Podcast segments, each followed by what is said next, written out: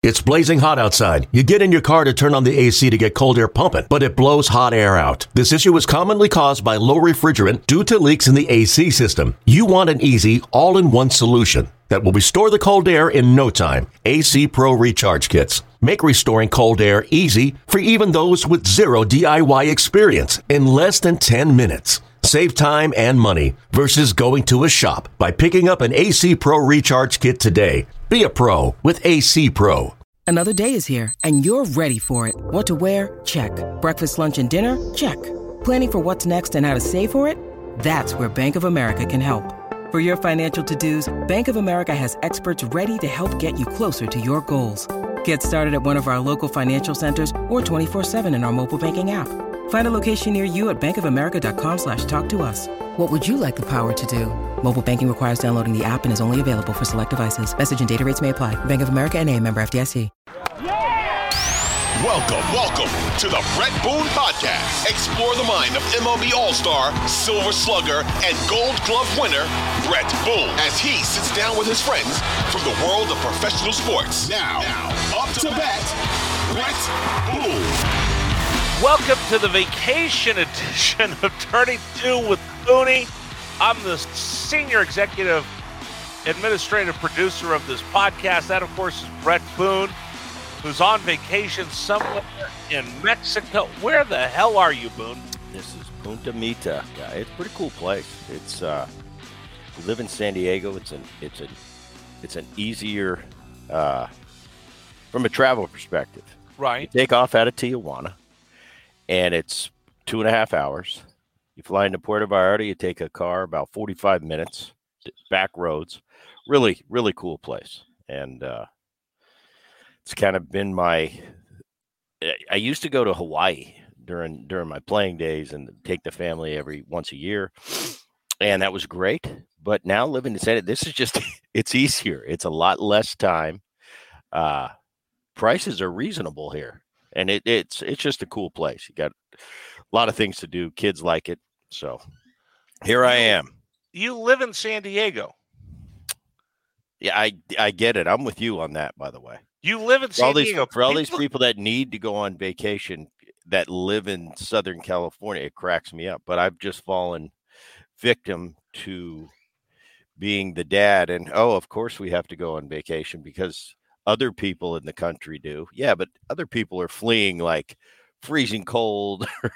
I live in Tucson, Arizona. It has been 100 degrees for the last 8 months. Right. You want to go skiing. Right. Yeah. I'm going to come to San Diego to get a break. Today it's going to be 104 degrees again. Right. You live in San Diego where people come to go on vacation. You're going to go on vacation somewhere else. Couldn't you just stay home? I think that's what people in San Diego do. They go on vacation and then they sit there like me on vacation and say, why am I on vacation? I live in a vacation spot. Right. But as parents, as fathers, you know this, Rich, this is just what we do. We do what we're told. And it causes a lot less pain from the male perspective. It's like, yeah, if you just do it once in a while, everybody's good with you. Your kids like you a little bit more. And the wife is happy. You know, it's just things we do.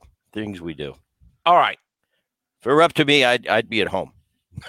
Almost sent them on vacation. We had two separate flights. They flew out. Why'd you have two separate flights? Well, because there was a mix-up in the scheduling. And who messed up?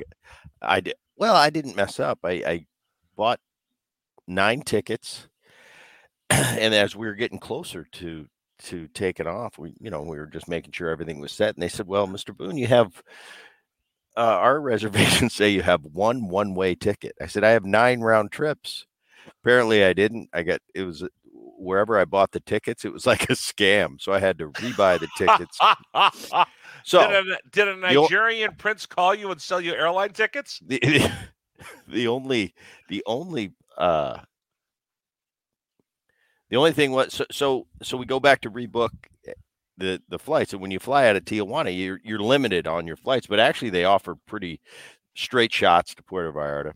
Now, but so people know, hold on, let me back up for a second. Just so people know, in San Diego, there's 2 airports. You can either fly out of Lindbergh Field, which is the traditional airport in San Diego, or you can go right down to the border. You walk across, and there's a Tijuana airport, and a lot of folks will use that airport, especially for international flights. A little bit easier, a little bit cheaper than San Diego. Well, I don't think the cheaper sounds great. Yeah, on paper it sounds great. Like, oh, what a good deal I got. By the time you pay the fees to walk across the bridge that gets you through security, right, from the U.S. border to the Mexico border. Yeah, well, and you got fees and then, bag fees. And so it sounds cheaper, but it really works out to be the same thing. The thing that's great about it is for people that live in the States on the San Diego side, the customs are unbelievable. It's really quick. And then when you land, coming home is the real bonus, because when you fly home, pretty much everybody on the flight lives in Mexico. So they're flying back to Tijuana, where they reside. So there's usually only 4 or 5 people that live in the United States. So coming back through security, or customs, there's no line. There's like 6 people in line. Where normally you come back, you got a big customs thing. What was customs like going through Toronto? It depends if you beat them or they beat you. No, tell us. Really? Yeah. Well, no, that was more Montreal. Montreal, if you'd go in there and clean their clock, you'd sweep them, book it. We'd be laughing as players. We'd have to go through full customs. Times I went in there and Montreal whooped up on us, I'm telling you, the bus would go on the tarmac like every other city we go to in the States, and an officer would come on board, ask you basic questions like, you have a firearm, this and that. No. Okay, have a good trip home, guys, and we'd get on the plane just like a normal charter flight. But if we went in there and beat them up, book it. We're getting like everybody else. We're getting our card. We're going through the lines and yeah, it was. Toronto was better from a baseball perspective. They were pretty consistent. They were cool. I mean, they'd give you a little. We'd pull up on the bus and they'd come in and they'd do a check and they'd ask you, the questions and just to make sure everything was on the up and up. Toronto was pretty consistent with that, but Montreal, it was cat and mouse. It's like if you won, you might have to go through customs. It depended on who was on duty, who made the call. But yeah, it was, you never knew in Montreal. But Toronto they were pretty cool, and it was pretty consistent. Fans might not know this, but describe what it's like to go through TSA, because we just kind of magically assume Bret Boone and the Mariners are in Seattle, and then instantly they're transported to New York City. But you have to still go through TSA, not like me, but it's a little different on the chart. No, different. It depends on the team. Let's say, okay, when I was with the Cincinnati Reds, my 5 years there, we always chartered. We chartered a plane and we chartered Delta Airlines. Now those were subject to the same rules as everybody else. You had to go through TSA. You had to clear. Now, when I was in Seattle, we had a private plane. The number 2 at who was the owner of the Seahawks? He's passed away recently. Allen.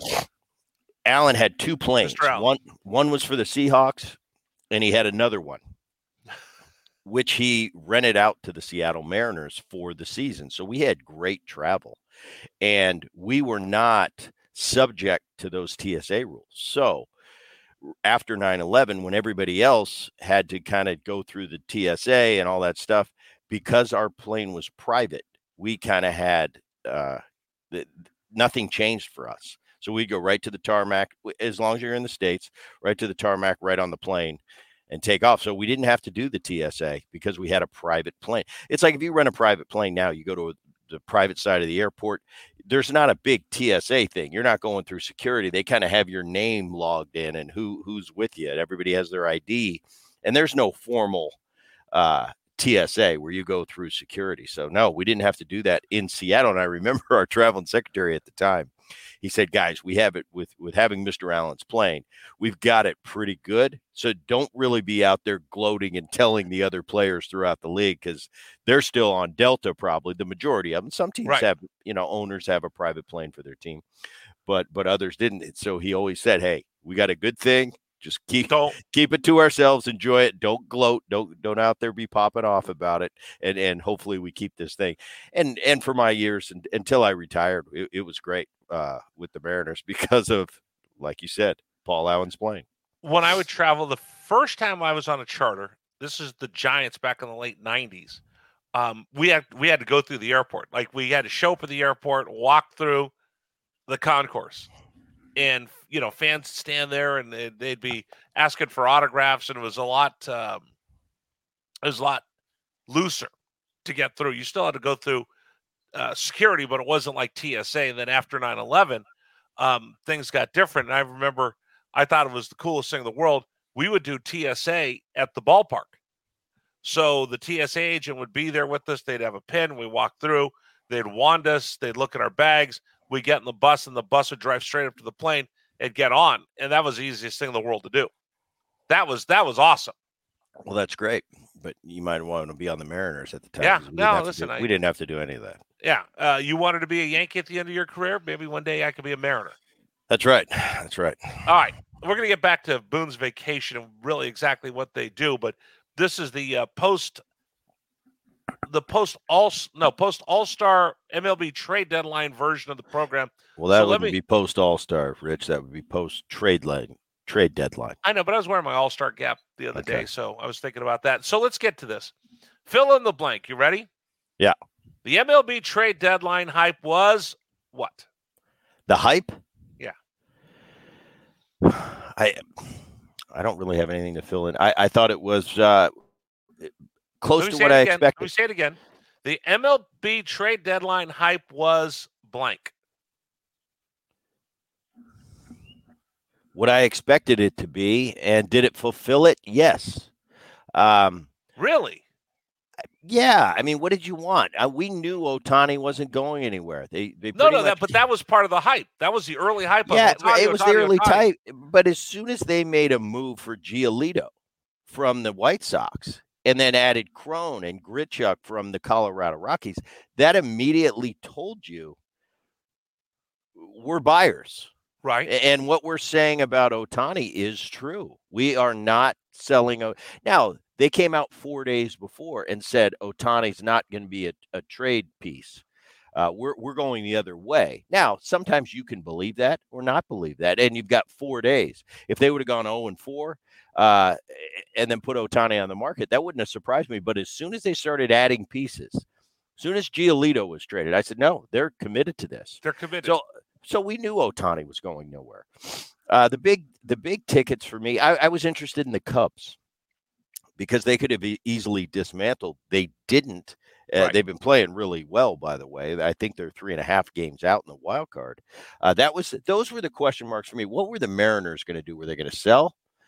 I was hoping not, because the key to their team right now and their strength is definitely those young pitchers they have under control, that bullpen as well. But it was teams like the Mariners, the Angels, the Chicago Cubs. Those are the teams I was interested in. I was interested in the Yankees. They ended up not doing much. They got a reliever from the Chicago White Sox, Middleton, but that's all they did. And I'm sure in New York today because it is New York and it is what it is. The Rangers were the big winners for me in all this. I look at all the teams, Rich, across the board, and there were a lot of moves made, but what moves by which teams made you go, that's a difference maker? So who won? So one team. So the Rangers. What trade? The Rangers. They won the pennant with these trades. They changed their team the most. I think they have the number one offense in baseball across the board. The only a distant second is the Atlanta Braves, and they're impressive, but they're the best team in baseball. But across the board, offensively, Rangers are the best team. Evaldi's had a great year. Gray has stepped up to have a great year. They pitch pretty much middle of the pack. But you added a Scherzer, and I know he's not having his best year. He's got a 4 ERA, which he hasn't had in a long time. You add a Montgomery from the St. Louis Cardinals, who's having another great year, originally from the Yankees 2 years ago. They traded to the St. Louis Cardinals. You added two top-line pitchers. And with Scherzer, to me, still a difference maker down the stretch. You know, he's getting older. Rough time with the Mets this year. A lot of chaos going on. Did this shoot enough adrenaline into his system to really make a big push down the line? I think so. For me, the Rangers clearly made the biggest impact changed their team the most, in my opinion. Now, the Houston Astros, they get it. Stop for a second. Did they make the biggest impact by default because nobody else did, or were they the most bold? Well, they were the most bold. They got two frontline starting pitchers. Nobody else did that. Houston Astros brought back an old friend, Justin Verlander, going to be a first ballot Hall of Famer, now in his 40s. Was that enough to breathe that life back into that Houston? It's like the big brother's coming home. For me, I look at a Justin Verlander. He's kind of the big brother on that Houston Astro team that's been so good for the last 5, 6, 7 years. He goes away, and now all of a sudden you bring him back at the trade deadline. And that's got to be a pretty big deal for that group of guys who have played together so long. Like, they lose the big boy, and then all of a sudden he comes back. Yes, he's pitching pretty good right now. That's going to be a big one for Houston, who, you know, throughout the whole year, Rich, with everything's gone on, Houston's always been, in my mind, still the team to beat over there in the American League. You know, they're not what they were a year ago. They've had some injuries. They've been beat up this year. You know, Altuve in and out. Alvarez, who was probably the runner-up MVP a year ago or in the mix. He's been hurt a lot. He's back. So I don't know, bringing Verlander home to an already formidable starting rotation. Valdez just pitched a no-hitter a couple days ago, and their bullpen is tremendous. Tops in baseball, not the top, but right there with the elite. That's another difference maker, I think, right there. Just adding Verlander. We had talked about this, the charge you get when your team goes out and makes a deal. So how are they feeling right now in Anaheim's clubhouse, Houston's clubhouse? How are they feeling in Texas's clubhouse? Anaheim's clubhouse probably was the biggest surprise clubhouse because they probably were in no man's land. They didn't know what they were going to do. We're going, we're not playing. We're not really creating that atmosphere where, it's clear cut. You've got to add to this ball club and we're a world championship caliber team. They're not. So I would say they're the most pleased making that decision of, first of all, you're not going to lose Shohei. Trout's coming back. And you just added Giolito to a staff that went from okay to pretty good now. So I'd say they're the most excited because they didn't know they could have been a seller and Shohei could be out the door right now. They went from that to, no, we're buyers and we're making a run as players. Without a doubt, that is the happiest clubhouse. Rangers probably expected something like this. Houston has to be relieved because they saw what Texas did, right? To try to give them some space, and Houston turned around and said, "Oh yeah, all right, let's go get Verlander, bring him back." So I got to imagine in Houston a little bit of a dip when you see, "Oh geez, look what they just went and got Montgomery and Scherzer." Oh yeah, counterpoint, we'll just bring Verlander back. Right, exactly.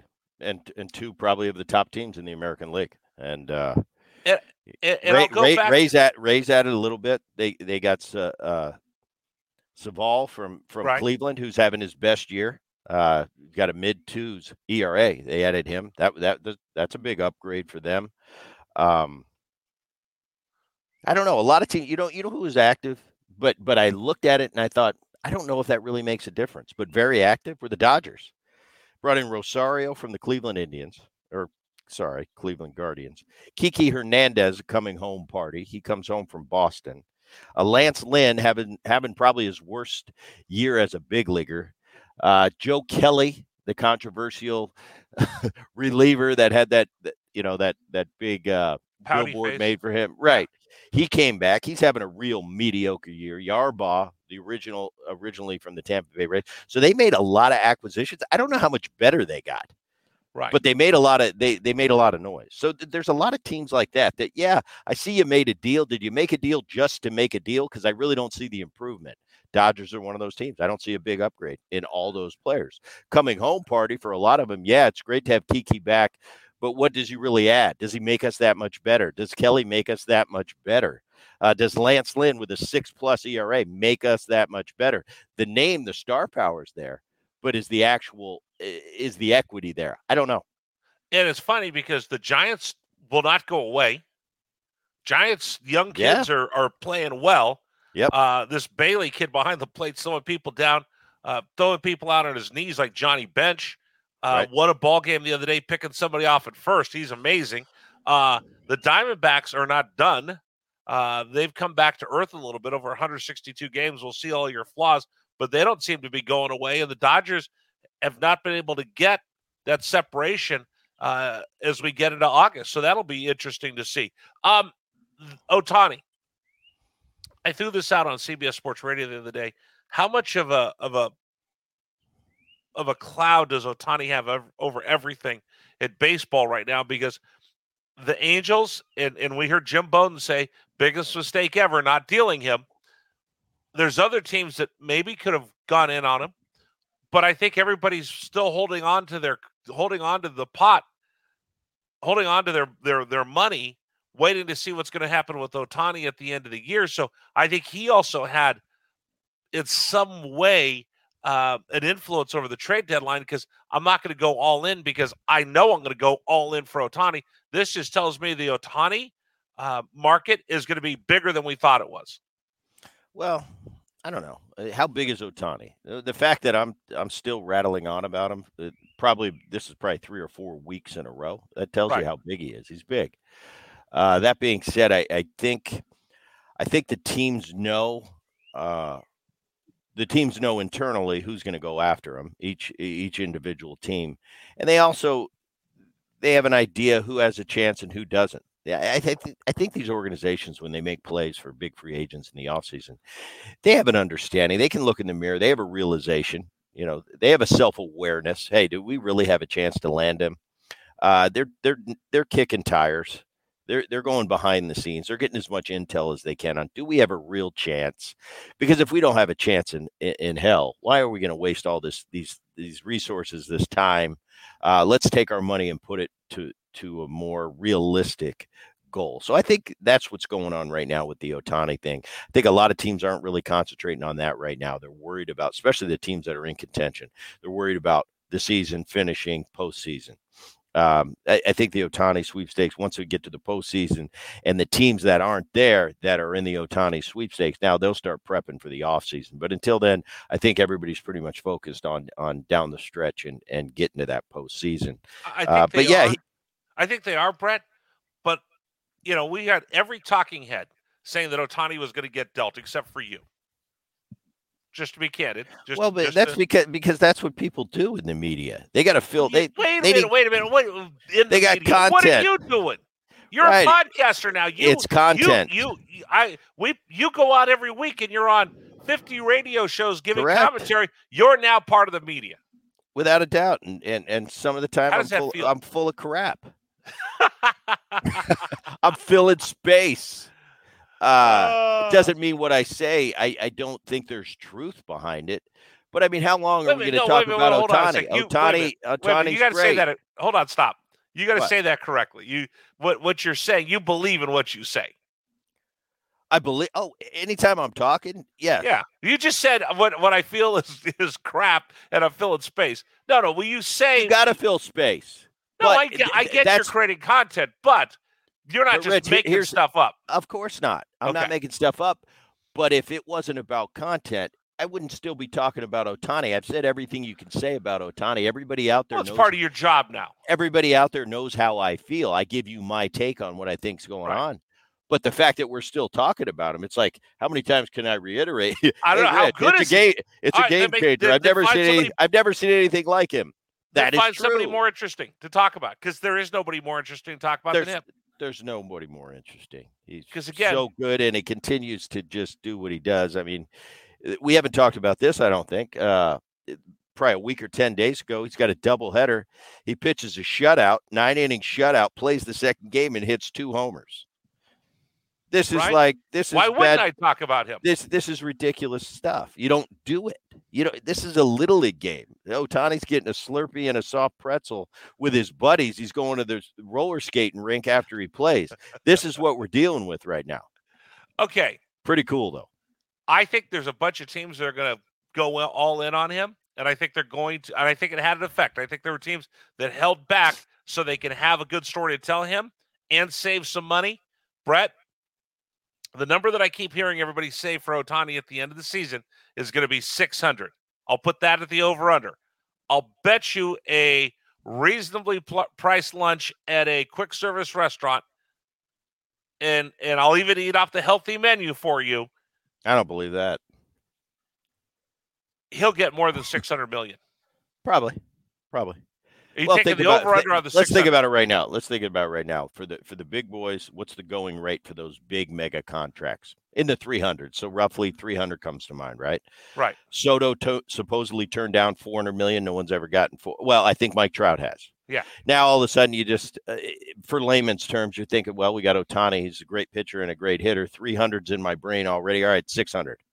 But you're right. Why couldn't it go to 7? I mean, a team that's going to pay you 600 million, what do they care if they're going to pay you 700 million? So I agree with you. The price could be right. The price could be, once you get to that number and you're dealing with those kind of ridiculous numbers, it's like, if you're at 600, other than setting a precedent, from a strictly financial standpoint, whoever's going to pay you 600 will pay you 660, if that makes sense. Okay. So we'll see. All right. Mets fans. What do you say to Mets fans? You got to expect this. You know, Mets are what do we got here for the Mets? 7 games out of the wild card. Not even close. 18.5 out of the division. What do you expect? This is what happens. But they had so much hype going into the season. It doesn't matter. It comes down to how do you play. The players in that clubhouse, exactly what happened, and they pieced it apart and they sold, which if I'm a Mets fan long term, I'm happy. That's exactly what they needed to do. The players didn't play up to the hype. Therefore, this is what happens. You sell, and the Mets sold, and it's what they should have done. And if you're a Mets fan, it doesn't mean you have to be happy because you're having a rough season, but you should also, you should be happy thinking, all right, we sold when we needed to sell. Let's start planning for next year because this year's over. But that's what the Mets always say. Wait till next year. Well, you know, I'm not a Mets fan, so I don't have to worry about it. What went wrong? What didn't work? I don't know. You know, I look at the Padres, another team to this point. Padres aren't completely out of it, but I mean, they've played very lackluster and very underachieving. It's them and the Mets, the two probably most uninspired teams. And I watched the Padres play because they're in my backyard. I like the Padres. I like the personnel. I like that they pitch better than I thought they were going to pitch. They're inspired. They look like they're having fun. On paper, they have the best lineup in the game, period. But on paper, doesn't matter. There's something missing, Rich. There's something missing with that Padres team. I don't know what it is. I'm not with them in that clubhouse. I'm not on the ground with them.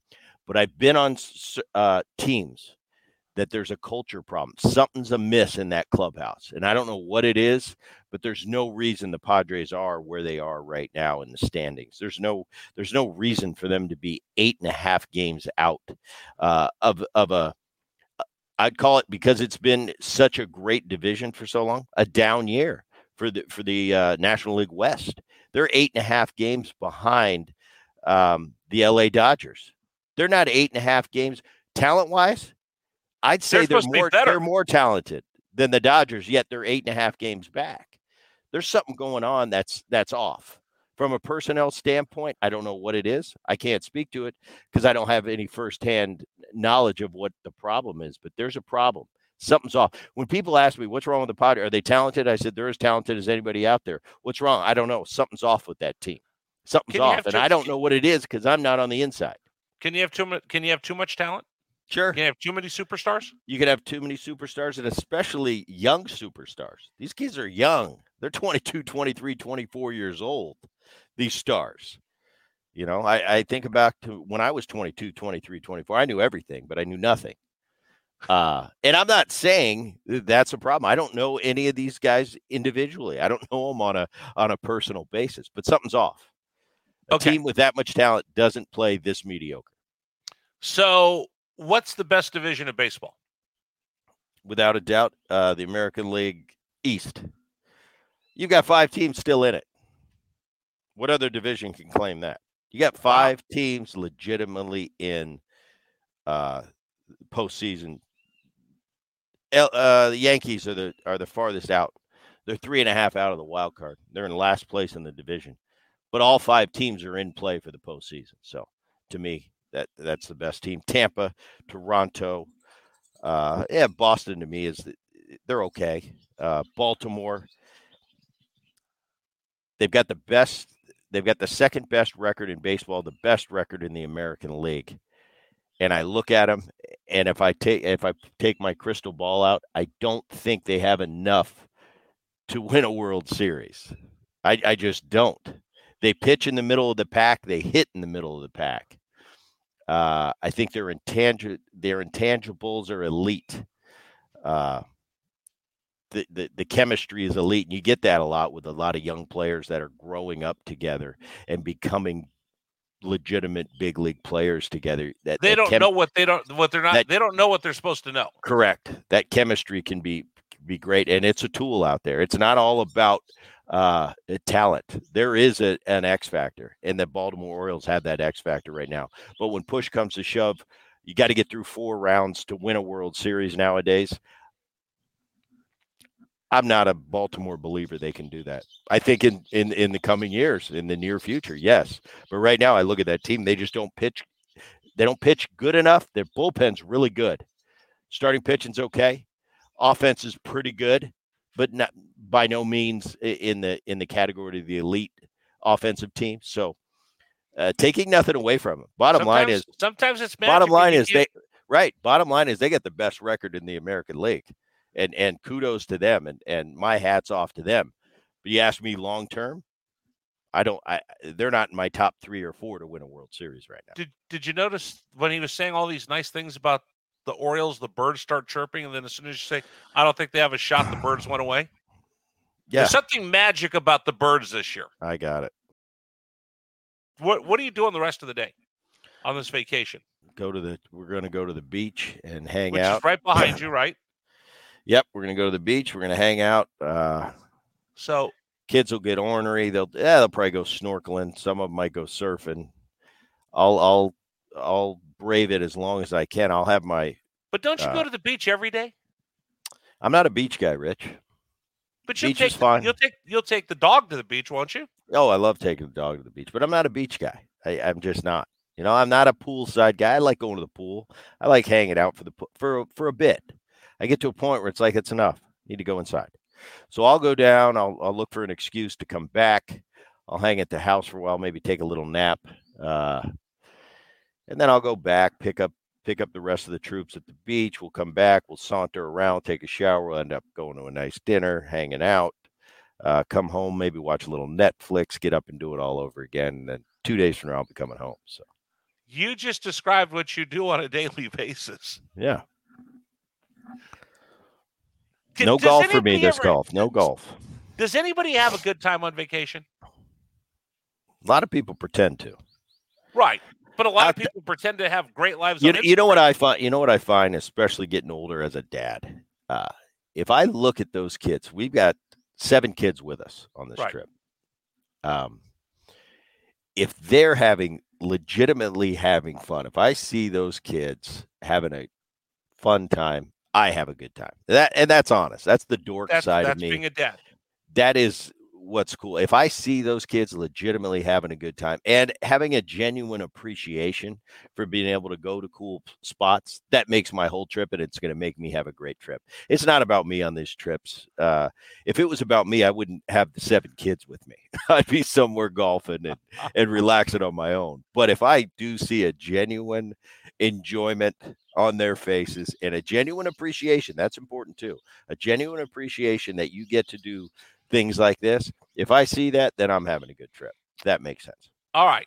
So because so many dads and moms save up to go on these vacations, and then the entire time they're on vacation, they're just fighting with the kids.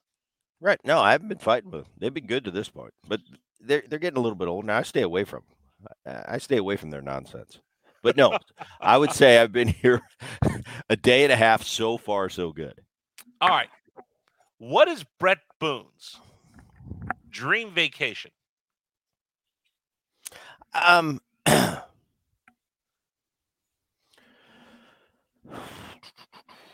got to go to a lot of pretty cool places. Okay. It's not a dream for me. I've done it 25 times. But every year, the end of November, beginning of December, we have a golf tournament called the World Series of Golf. It's for ex-baseball players. I do it I've been doing it since 1994. I've missed a few here and there over the years, but pretty much this is my 25th or 26th year doing it. By far, nothing's even close. We get into the month of November, that calendar flips, and I start thinking, oh, we're going to Pebble. I got 5 days. I love going to Spanish Bay, getting all my golf gear set out on the counter, getting ready, watch the Golf Channel. That is by far my favorite vacation, and nothing's even close.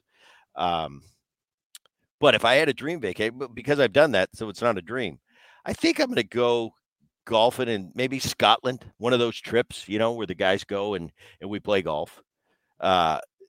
Different parts of the country, because in the United States, I've played them all. Pebble's that part of the country for golf. Nothing's even close for me going to that Carmel area. But that's not a dream. So we're going to go dream. Maybe go play the Old Course. That's your dream. That all is my world. You're going to go play golf at I'm going to go play golf. Yeah, I'm going to go to St. Andrews. Yes, because I've never done it. I've never done it. What are the seven kids doing while you're playing golf? Well, you said it's a dream vacation. They're at home.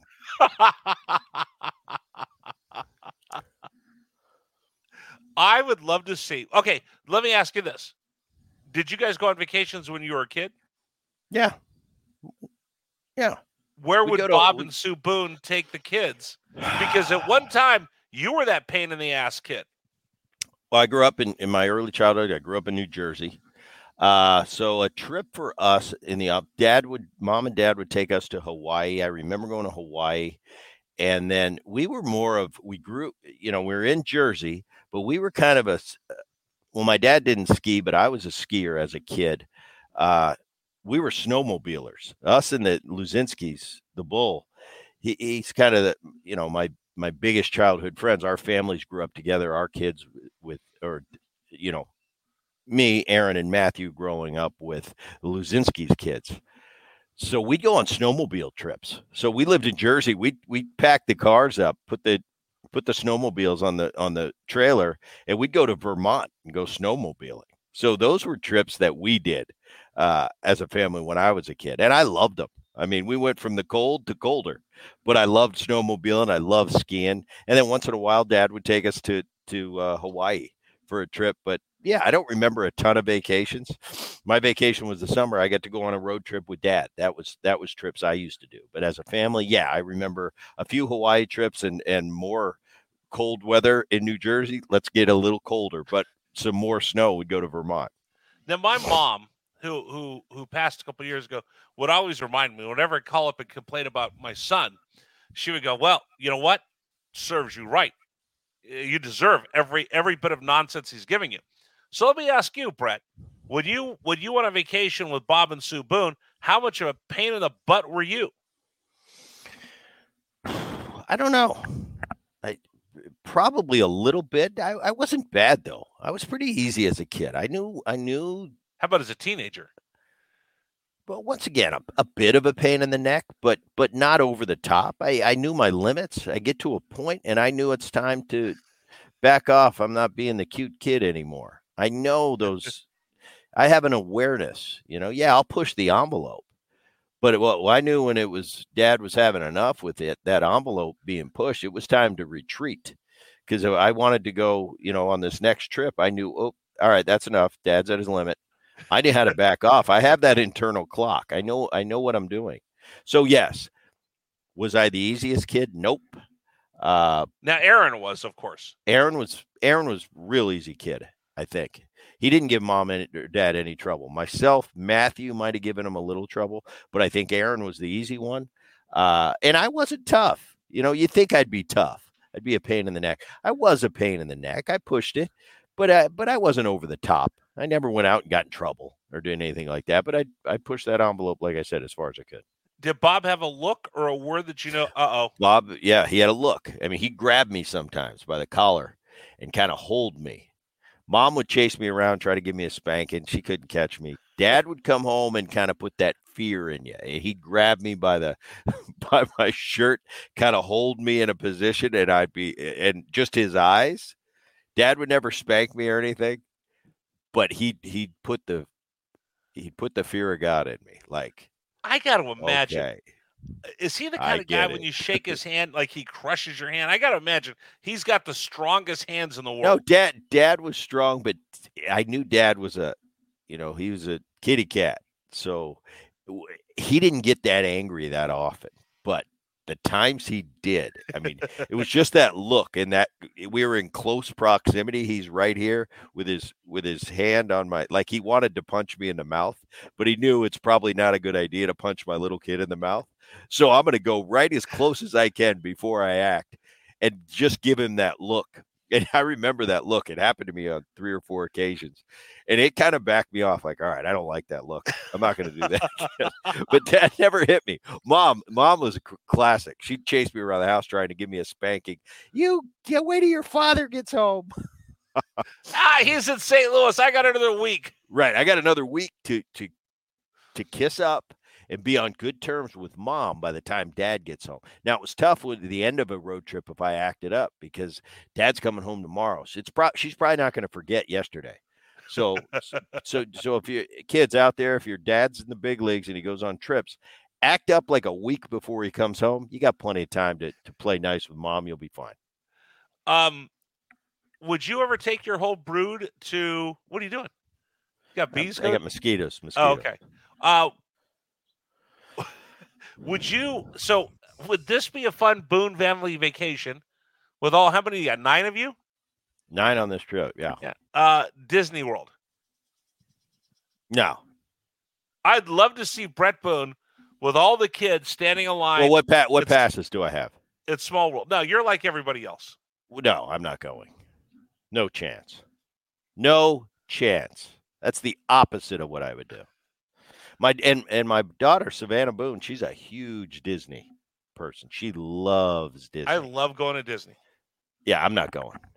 Oh, I'd love to see Bret Boone have patience to stand in line for 2 hours to go on the Star Wars ride. No chance. That's out. Just move on to the next subject. When's the last time you went to Disneyland? 10 years ago. 10 years ago, I had a good pass, though, at that VIP tour. Okay. So you go in the exits. Right. It was great. My goal, my dream. And I'm not saying, believe me, I'm not saying, oh, I have to have. No, I know that. You just have no patience. But here's the thing. If I don't have it, I'm not going. I'm not stamping my feet and making a scene, but I choose not to go. I choose. My dream vacation is going to Disneyland with you. I would be so entertained watching you being impatient, standing in line for 2 hours to get on the Matterhorn for 30 seconds. People get that impression that I'm an impatient, I'm a pain in the ass. I'm really not a pain in the ass. I maybe play one, but I'm really not.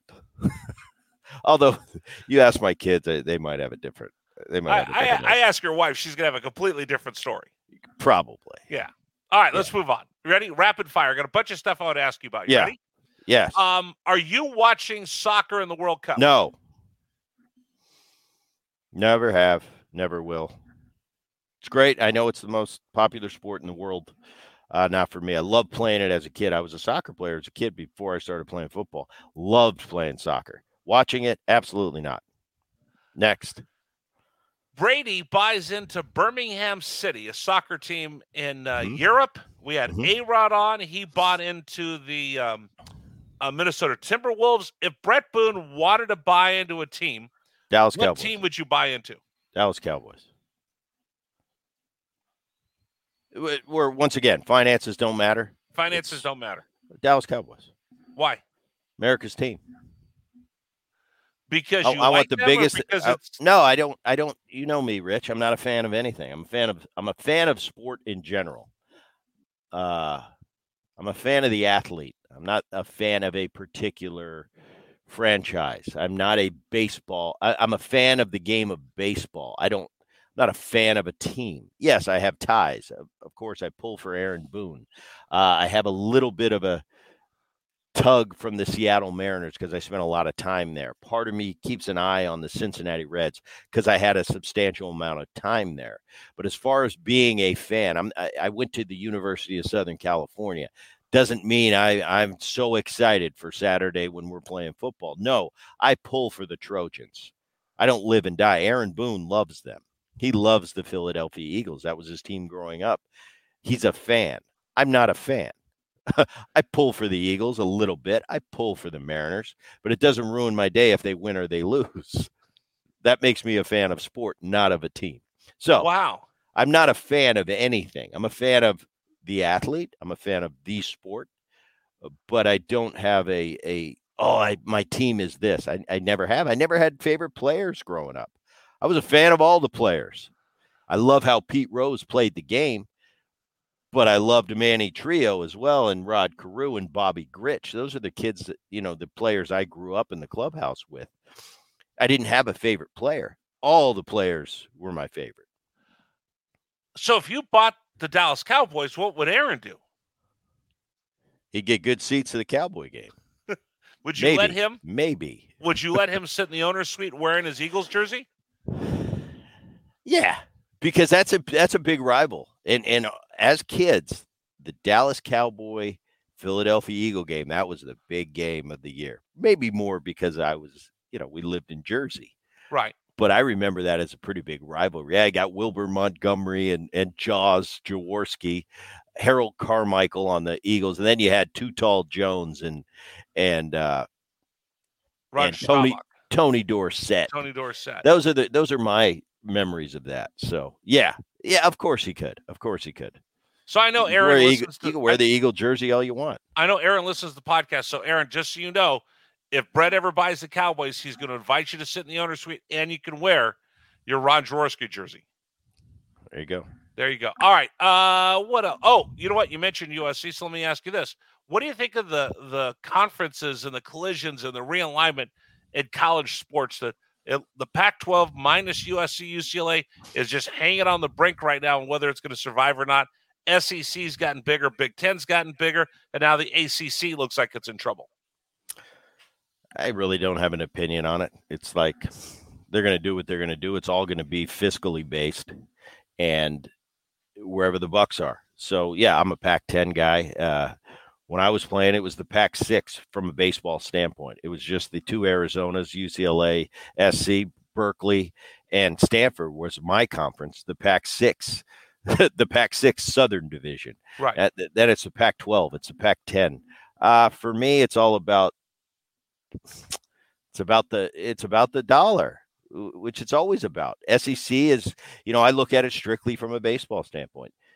When I was playing in the 90s, or I'm sorry, the late 80s into 1990, the Pac-6 was the best baseball conference in the country. Now it's the SEC. That's where the talent is. That's where as a scout before the draft, what does everybody go? Where the most talent is, the SEC tournament. So from a baseball perspective, things are changing logistically. You can offer in the SEC for a baseball player, you can offer a completely different package than you can offer them, say, to go to the University of Southern California.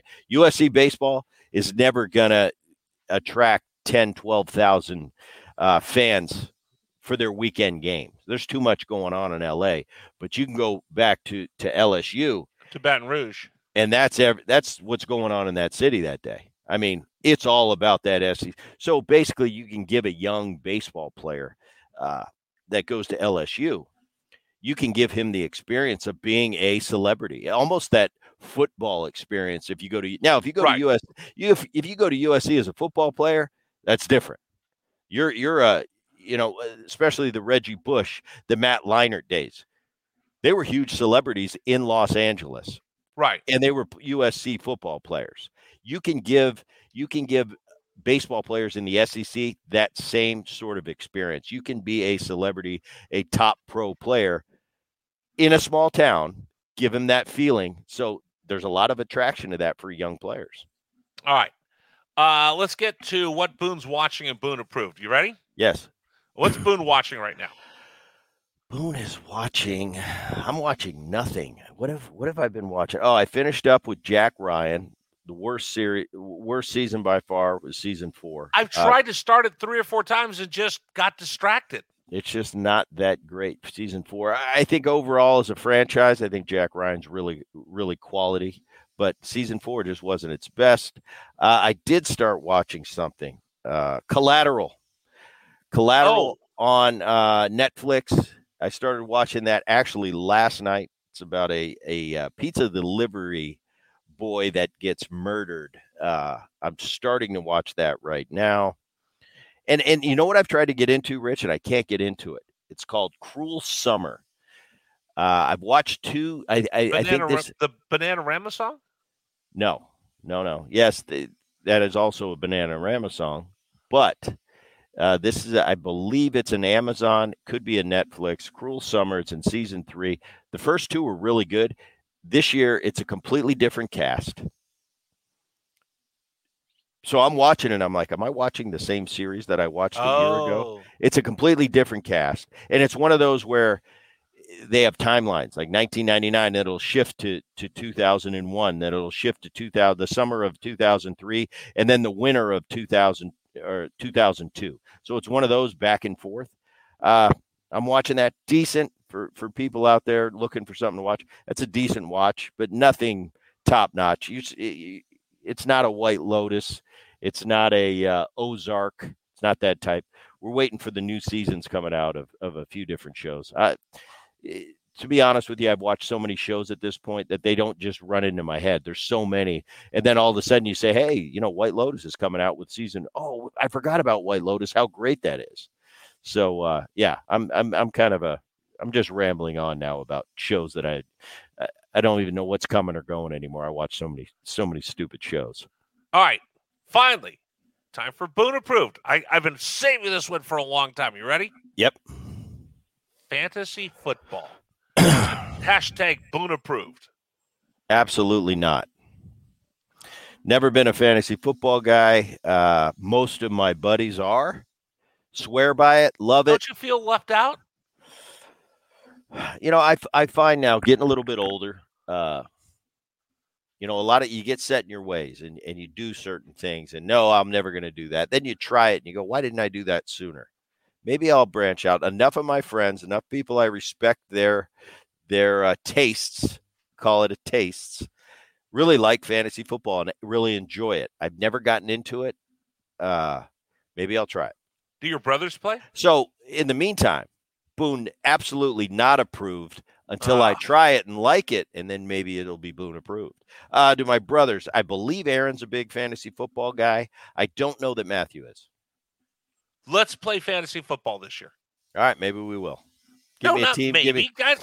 There's no maybe on the Boone podcast. You do or you don't. Well, I'm going to need a little guidance. I'm going to need a little inside information. Hey, what are the tricks of the trade?